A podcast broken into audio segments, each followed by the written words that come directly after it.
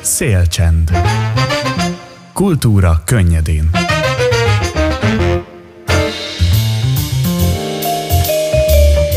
Sziasztok! Ismét ez itt még mindig a Szélcsend, az rdfm én pedig Bugner Szidi vagyok. December 5-e van, KED 12 óra és 14 perc, és ahogy ígértem, vendégeim is vannak. Itt van velem a stúdióban Kós Csenge, a Marosvásárhelyi Művészeti Egyetem hallgatója, és Tálas Ferenc, a Hidegvölgyi Szivárványiskola tanítója, akikkel az adakozni menő karácsonyi adománygyűjtő akcióról fogunk beszélgetni a következő percekben. Sziasztok, köszöntelek szeretettel! Szia, szia! Szia, Szidi, köszönjük a meghívást! Nos, hát szerintem kezdjük azzal, hogy kicsit megismerjük az adakozni menő akciót. Mikor indult, milyen céllal, és mikor alakult kifejezetten a hidegvölgyi gyerekek megsegítésére? Ö, hat évvel ezelőtt csinálták az első gyűjtést, Kovács Katamilla kezdeményezte. Ő azóta színésznő Budapesten elvégezte az egyetemet. Ez abszolút első pillanattól a gyerekekért, a tanulókért volt, mert hogy annak idején nekik kialakult a városban a gyerekekkel egy nagyon személyes kapcsolat, és ez azóta is így van, szóval azért elszórtan a mai napig látni a gyerekeket, akik lejönnek hidegvölgyből, és ebből a közösségi érzésből indult el azt hiszem az adakozni menő de én akkor még nem voltam itt, úgyhogy a kezdetekről annyira nem tudok. Igen, pontosan az lett volna a következő kérdésem, hogy te idén kerültél az akció megszervezésének az élére. Kitől vetted át az úgynevezett stafétát, és milyen feladatokat kell most ellátnod? Ö, Tavaly kezdtem el az önkénteskedést, és akkor a főkoordinátor Erős Noémi volt, aki meg azóta Nagyváradon bábszínésznő, úgyhogy az övé is egy sikertörténet.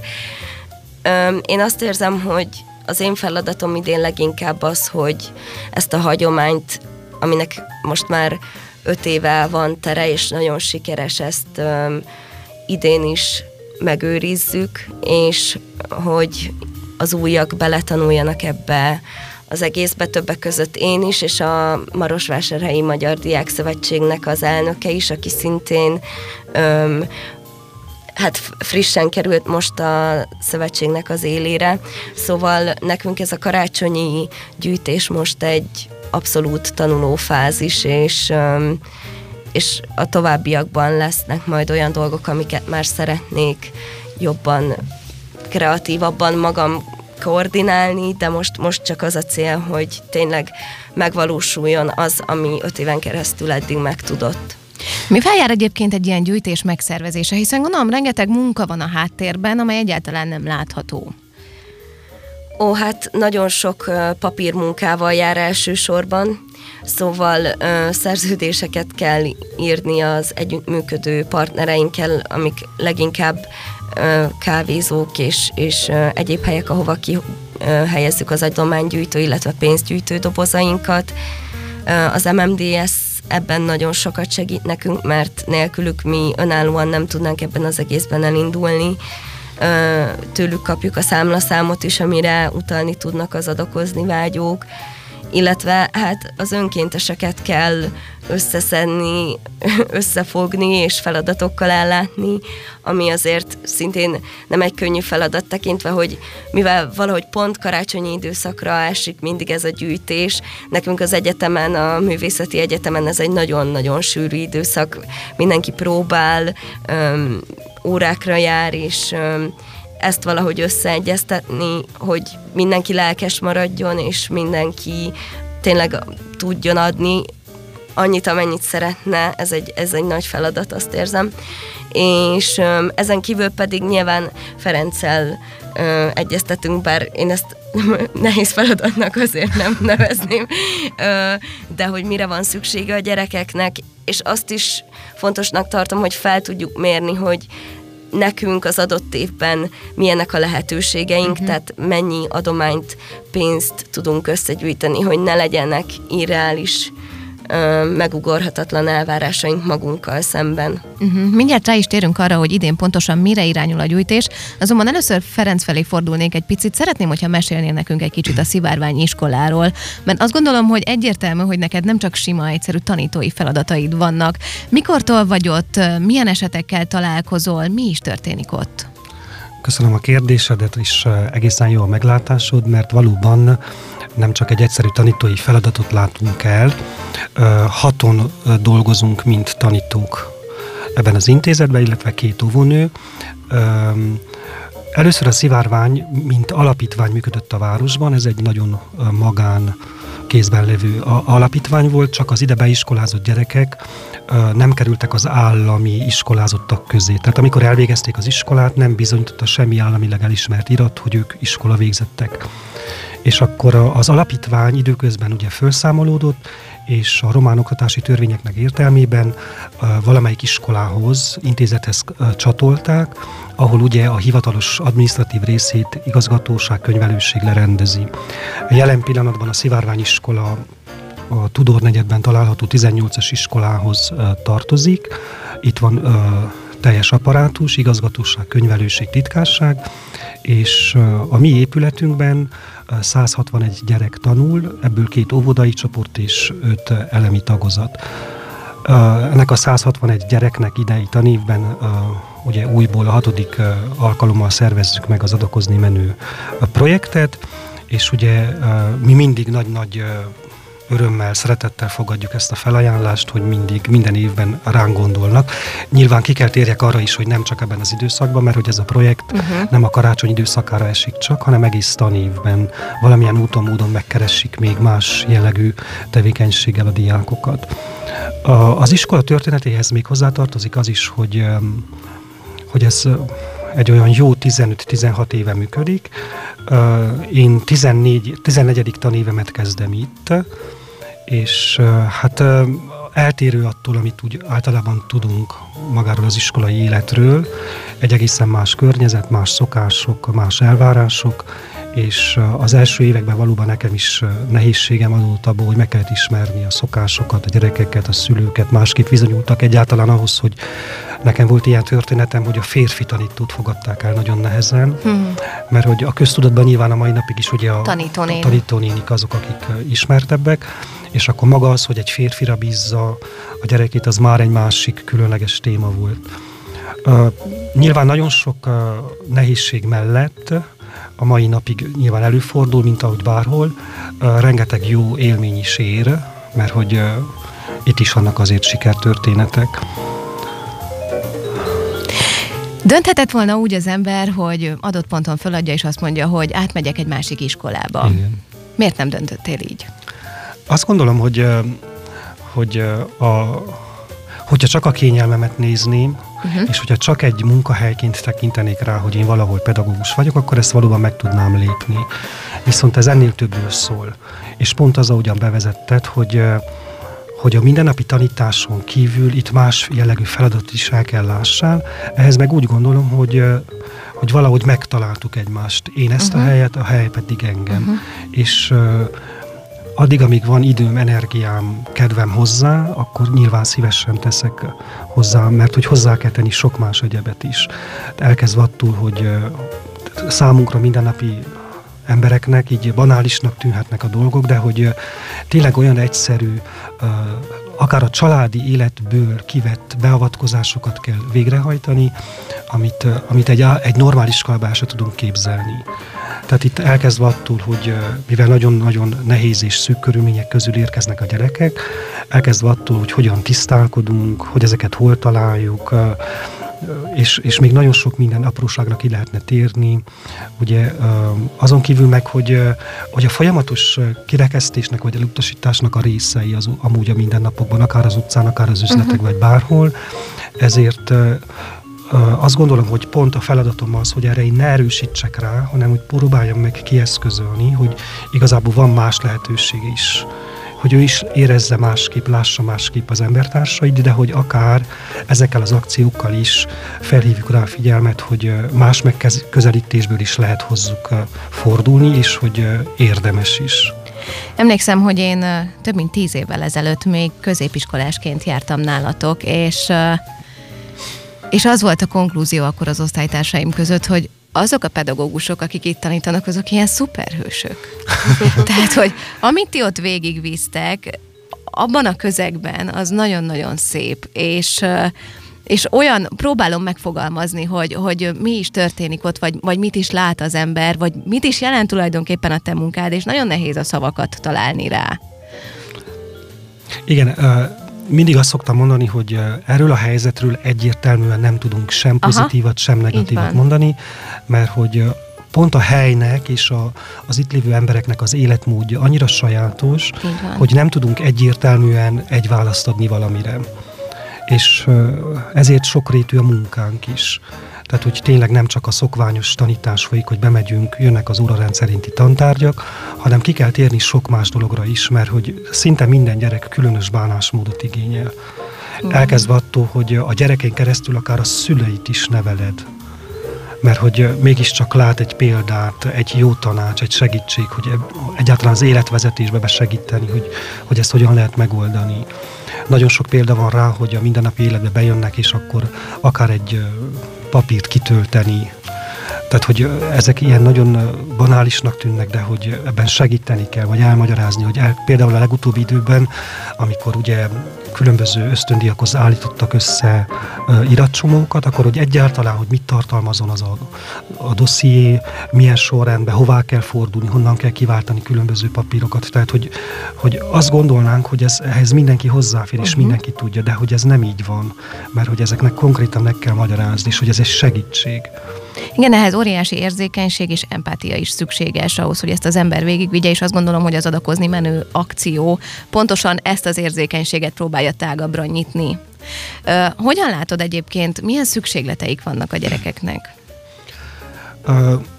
Hát kitérhetnénk arra is, hogy az, az előző időszakokban valójában az adakozni menő uh, csoport uh, azon dolgozott, hogy uh, hogy konkrétan a családokon belül hozzon létre segítséget, tehát például az előző években családi adományok érkeztek, uh-huh. családok számára nagyobb csomagok.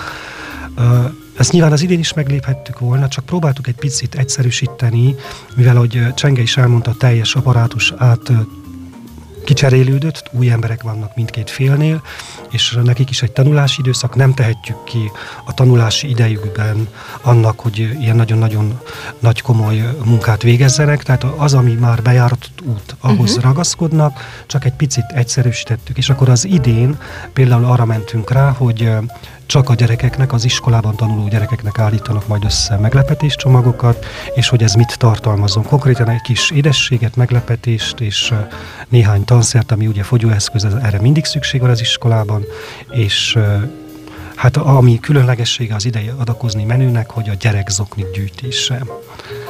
Ezen is ugye hát elmosolyodunk, ugyanakkor szép és cuki a történet, de hogy gondoljunk bele, hogy nagyon sok gyereknek tényleg nincs zoknia és hogy akkor ezzel az oknival, nyilván egy pár zoknival még nem váltunk világot, nem is ez a szándék, de hogy legalább egy kicsit ebben az időszakban valami olyat is kap, ami, amivel nyilván az okni az azt jelenti, hogy tud aznap jönni iskolába, nem fog fázni a lába, nem marad uh-huh. ki mhm. azon a héten az iskolából, tehát hogy, hogy ezt, ezt jelenteni.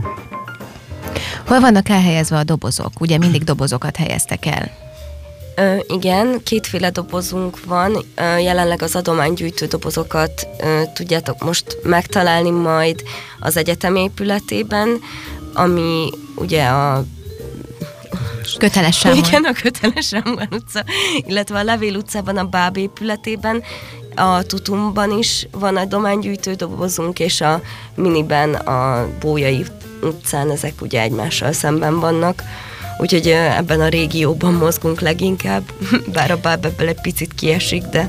Igen, a Levél utca az egyébként ott van az orosz piac Igen. mellett, hogyha valakinek így, így könnyebb lenne megtalálni. Az érdekel még, hogy ugye lehetséges az is, hogy utalnak egy bizonyos bankszámlaszámra. Hol találják meg a bankszámlaszámokat az érdeklődők, ahová utalhatnak? A Facebook oldalunkon adakozni menő. Itt vannak a számlaszámok, amikre lehet utalni az összegeket. Így van, ezeket a, a bankszámlaszámokat és az adakozni menő oldalt is majd mi is meg fogjuk osztani az RDFM oldalán, úgyhogy ott is megtalálhatjátok majd. Köszönjük. Még akartál ehhez hozzáfűzni valamit, Csenge? Én azt hiszem, hogy nagyjából mindent elmondtam. azt szeretném még megkérdezni, talán Ferenc, te már említetted, hogy hány gyerekről beszélünk, tehát mennyi csomag összeállítása a cél idén? 161. Uh-huh magas létszámosztályokról beszélünk, ugye ez is érdekessége a történetnek, hogy a, addig, amíg alapítványként működött, addig csak nagyon kevés létszámmal dolgoztak itt emberek, főként önkéntes, önkéntesek dolgoztak itt délutáni foglalkozással, és akkor 10, maximum 15 gyerek tanulhatott itt. Ami után átkerült a az alapítvány feladata átkerült a román állami oktatás részére. Ott a rendes iskolai be, létszámoknak megfelelően vannak beiskolázva, és hát egy picit mondjuk most már ott tartunk, hogy, hogy túl, túl sok is van egy osztályban, tehát hogy már nem bírná meg azért az ennél többet sem, mert hogy magas, tehát 20 felüli létszámokról uh-huh. beszélünk. Értem. Eddig egyébként hogyan alakult a gyűjtés? Mikor kerültek ki a dobozok? A dobozokat a tegnapi nap folyamán raktuk ki, volt egy kis administratív nehézségünk most az új ö, emberek miatt, úgyhogy nem tudtuk olyan hamar elkezdeni, mint szerettük volna, de az egyetemen és a Levél utcában most már ott van a két doboz, illetve ma kerül ki a tutumba és a minibe is. Ide várjuk az oknikat és a kis édességeket esetleg. Ö, nagyon jó lenne, hogyha akár ebből a négy dobozból össze tudnánk szedni 161 pár ö, új vagy jó állapotú zoknit. Öm, igen, azt mindenképpen hozzá lehet fűzni, tehát hogy ne ijesszük meg a hallgatókat, hogy nem konkrétan új zoknikra gondolunk, hogy akkor el kell menni is bevásárolni, hanem azokat a gyerekzoknikat, amiket egy családban már a gyerek kinőtt, vagy már nem uh-huh. használnak, de még használható, akkor ezt mi szívesen elfogadjuk, majd kiosztjuk, úgyhogy ez, ennek is meg lesz a, az útja, úgyhogy hogy nem konkrétan ugye el kell menni bevásárolni. Uh-huh. Meddig lehet még adakozni egyébként? Tehát meddig tart most a gyűjtés a december folyamán? 19-én szeretnénk lezárni, mert 20-án az utolsó tanítási napon vinnénk ki a gyerekeknek a csomagokat. Ugye az előző években egyébként volt részük a gyerekeknek színházi élményekben is. Azokat hogy fogadták, illetve arra is irányul a kérdésem, hogy idén mivel készültök? A színházi élmény az nekem, én tavaly voltam ugye először kint hidegvölgyben, és találkoztam először ezekkel a gyerekekkel, és hihetetlen volt az, hogy tudták, hogy honnan jövök, hogy én is a művészeti egyetemre hmm. járok, és egyből mondták, hogy hát nekik hatalmas élmény volt az, hogy, hogy eljutottak a bábba megnézni az akkori bábos osztálynak az előadását, és hogy még nagyon szeretnének, és sőt az egyikünk meg is ígértette velem, hogy, hogy még menjünk, vagy hogy vigyük őket színházba. Idén nincs olyan vizsga az egyetemen, amit meg tudnának nézni, de szeretnénk vinni nekik esetleg kis tantermi előadásokat, egy ilyen alkalmazott színházi vonalon elindulva, de foglalkozásokat mindenképpen fogunk nekik tartani, kis játékok, színházi játékok, nyilván mert mi is ezeket ismerjük, és amint lesz olyan, olyan vizsga vagy előadás, ami, ami nekik való, akkor el fog indulni a szervezkedés, hogy be tudjanak jönni, és meg tudják azt nézni. Igen, hiszen azt már ti is említettétek, és én így felhívnám rá a figyelmet, hogy ez az akció általában nem csak karácsonyban van, hiszen évközben is igyekeztek szervezni akciókat. Igen, a, az idei színház látogatás valóban kimarad, de uh, helyette már a jövő hétre egyeztünk is Csengével. Érkezni fognak hallgatók, akik az osztályteremben uh, játékos foglalkozást fognak tartani, uh-huh. tehát mindenképpen valami más szellemi, uh, didaktikus témát is hoznak mindig, tehát hogy, hogy ezért különlegessége az adakozni menő projektnek, hogy nem csak egy időszakra koncentrál és egy tárgyi adomány, hanem ez folyik egy egész tanévben, és hogy mindig olyan tevékenységekkel próbál segítséget nyújtani a mindennapi iskolai életükbe, ami hasznos, ami felüdíti, és uh, erre volt már példa, többször is voltak kint akár drámajátékozni, akár bábozni, uh, vagy uh, ugye nagy sikernek örült a felolvasó maraton, ahova uh-huh. ugyancsak színész hallgatók jöttek, és akkor egy zenés összeállítással közösen verset olvastak föl, tehát ezzel már az irodalmi része is meg volt a gyereknél nagyon jól ágyazva, úgyhogy mindig változatos program van, és hogy ez nincs időhöz kötve. Tehát amikor a hallgatóknak is idejük van, és energiájuk van, akkor is el van készülve már valami ötlet, akkor azt jelzik, és mi szívesen fogadjuk. A mi gyerekeink mindenképpen nagyon-nagyon örülnek minden látogatásnak, mert hogy ugye sem önerőből, sem a szülői támogatással ők nem tudják megtenni, hogy akár egy közlekedési eszközre felülnek, elmennek a színházba, jegyet váltanak, tehát hogy ezt sajnos nem tudják megengedni maguknak, de akkor így mi tulajdonképpen az iskolához visszük ezeket az élményeket. Az előző órában egy picit a Mikulás történetét jártam itt körül, hogy hogyan is alakult ki ez a dolog, és akkor azt mondtam a, a zárásként, hogy Hogyha ezt a beszélgetést meghallgatja valaki, és szeretne valamit tenni azért, hogy a jó gyerekek közé sorolják őt be, akkor itt most tehet valamit. Nagyon kíváncsi vagyok még arra, hogy hogyan készültök az ünnepekre, hiszen gondolom az is egy speciális helyzet. Nekik nem olyan az ünnep, mint, mint átlagosan az átlag embernek. Hogyan készültök rá? Hát mi igyekszünk mindig ugyanúgy, mint bármelyik normális iskolában, mi is a pedagógus kollégákkal együtt először is előkészíteni a tantermet, hangulatossá tenni, kidíszíteni magával a karácsonyhoz kötődő díszekkel, szimbólumokkal. Azon kívül ugye a közös játszás, színezések, éneklések, verstanulások, ezek megtörténnek, csak hogy ennek nincs egy látható produkciója, ahol uh-huh. ez mhm. bemutatódik, vagy Nyilván ezt meg lehet mutatni szülők előtt ilyen belső kisebb közösségben, de hogy nyilván eltér attól, hogy úgy tudjuk, hogy elmegyünk és bemutatjuk nagy színpadon, vagy a városi színpadon, vagy bármit, tehát erre nincsen lehetőség. És uh, nyilván igyekszünk is, tehát hogy beszélünk a karácsony történetéről, ennek a világi oldaláról, ennek a bibliai oldaláról, ugye a felekezeti a hovatartozás nélkül elmeséljük, hogy a történet miről szól, mire készülünk.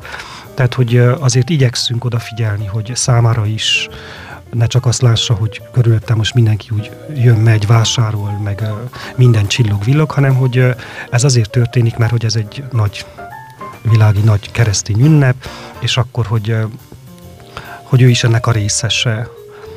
Természetesen ezt próbálja picit egyensúlyozni, hogy az otthon meg nem érkező, esetleg Mikulás vagy Angyal, vagy nem ilyen formában megérkező, ajándékcsomagot, ugye ezt akkor egyensúlyozza az, hogy megtörténik ez az adakozni menővel, hogy az ott lévő angyalok és Mikulások besegítenek. Így van, és zárásként pedig pontosan ezzel kapcsolatban azt kérdezném tőletek, hogy milyenek voltak a reakciók az előző évek sikeres adománygyűjtései után? Hiszen azt gondolom, hogy a, a Művészeti Egyetem hallgatóinak is, meg nektek is a jutalom az az a mérhetetlen öröm, amit láttok. Mit tapasztaltatok? Hó, hát nekem elképesztő nagy élmény volt. Nem feltétlenül az öröm része az, mert sokan például a picikék, akik még óvoda, igen, óvodások, ők, ők nem is nagyon értették, hogy mi történik. Uh-huh. De akik már tudták, hogy, hogy ez, ez uh, szokott lenni évről évre, a belülük áradó szeretet, és az, hogy, hogy azt érzem, hogy, hogy ő most nagyon szeretné, hogy én ott maradjak vele, talán, talán az, ami, ami ebben a legfontosabb. Illetve ö, azt gondolom, hogy nagyon fontos élmény lenne minden embernek, és főleg a színházi közegben, vagy a művészeti közegben mozgó embereknek az, hogy ö, ö, ilyen gyerekekkel tudjanak kapcsolódni, mert az ő szemükben az a, a bölcsesség, és az az élettapasztalat, és az az ártatlanság az egy olyan dolog, amit máshol én, én még nem láttam, és nagyon sokat lehet tőlük tanulni. Igen, azt hiszem ez a legjobb része az egésznek. Hát nekem mindenképpen mind a két félről pozitív a megítélésem.